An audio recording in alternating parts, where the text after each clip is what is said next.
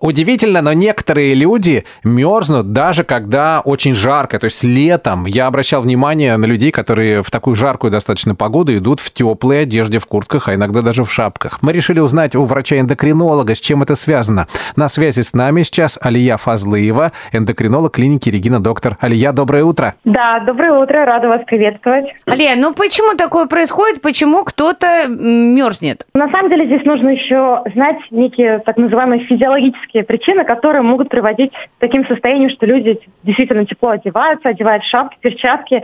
И по большому счету это связано с тем, что, во-первых, человек не соблюдает режим, режим дня, когда ложится поздно, и засыпает еще при этом с телефонами, с гаджетами, рано встает, естественно, в состоянии, когда он не отдохнул абсолютно. Алия, а может быть это связано с, с физиологией? Просто вот некоторые люди полные, а некоторые прям худые-худые. Вот... То есть у кого ни грамма жира, тот да. мерзнет, нет? Может быть это так вот? Да, здесь я с вами соглашусь, что если вот рассматривать сам тип телосложения, то есть есть люди, которые астеники, у кого априори никогда не бывает склонности к набору веса, у них сосуды достаточно расслабленные, и с самого детства они чувствуют вот это состояние мерзности, да, как бы еще по-другому его назвать, что действительно одеваются, во-первых, теплее, и у них, как правило, руки даже холодные. То есть, если мы поздороваемся с человеком, ага. который более полный, у него руки будут горячие. Такая история. Подростки, они же обычно даже в холодную погоду, дождливую, умудряются идти в шортах, э, с голым угу. там, я не знаю, торсом, еще как-то. А люди более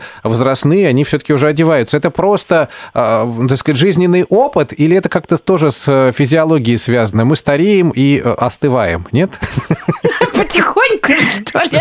Ну да. Ну вообще да на самом деле так и есть, что когда э, с возрастом меняется состояние сосудов, да, то есть здесь действительно гормональный фон прежде всего влияет на состояние вот температура, терморегуляция, если в молодом, особенно подростковом возрасте, когда как раз начинается пубертат, и что называется, играют гормоны, то там ага. действительно преобладают те гормоны, которые и отвечают за вот это вот развитие полового влечения, за состояние целеустремленности, уверенности. То есть это про тестостерон, мужские половые гормоны больше всего. Угу. А с возрастом увядает состояние гормонов, особенно половых гормонов, в частности эстроген, тестостерон, и что в свою очередь также влияет влияет вот на состояние э, терморегуляции. И почему у женщин, предположим, даже кто находится сейчас в состоянии менопаузы, у них появляются вот эти приливы, да, когда э, давление то повышается, то снижается, и они чувствуют себя то жарко, то холодно, постоянно uh-huh. открывают окна, даже 30-градусный мороз, что у них действительно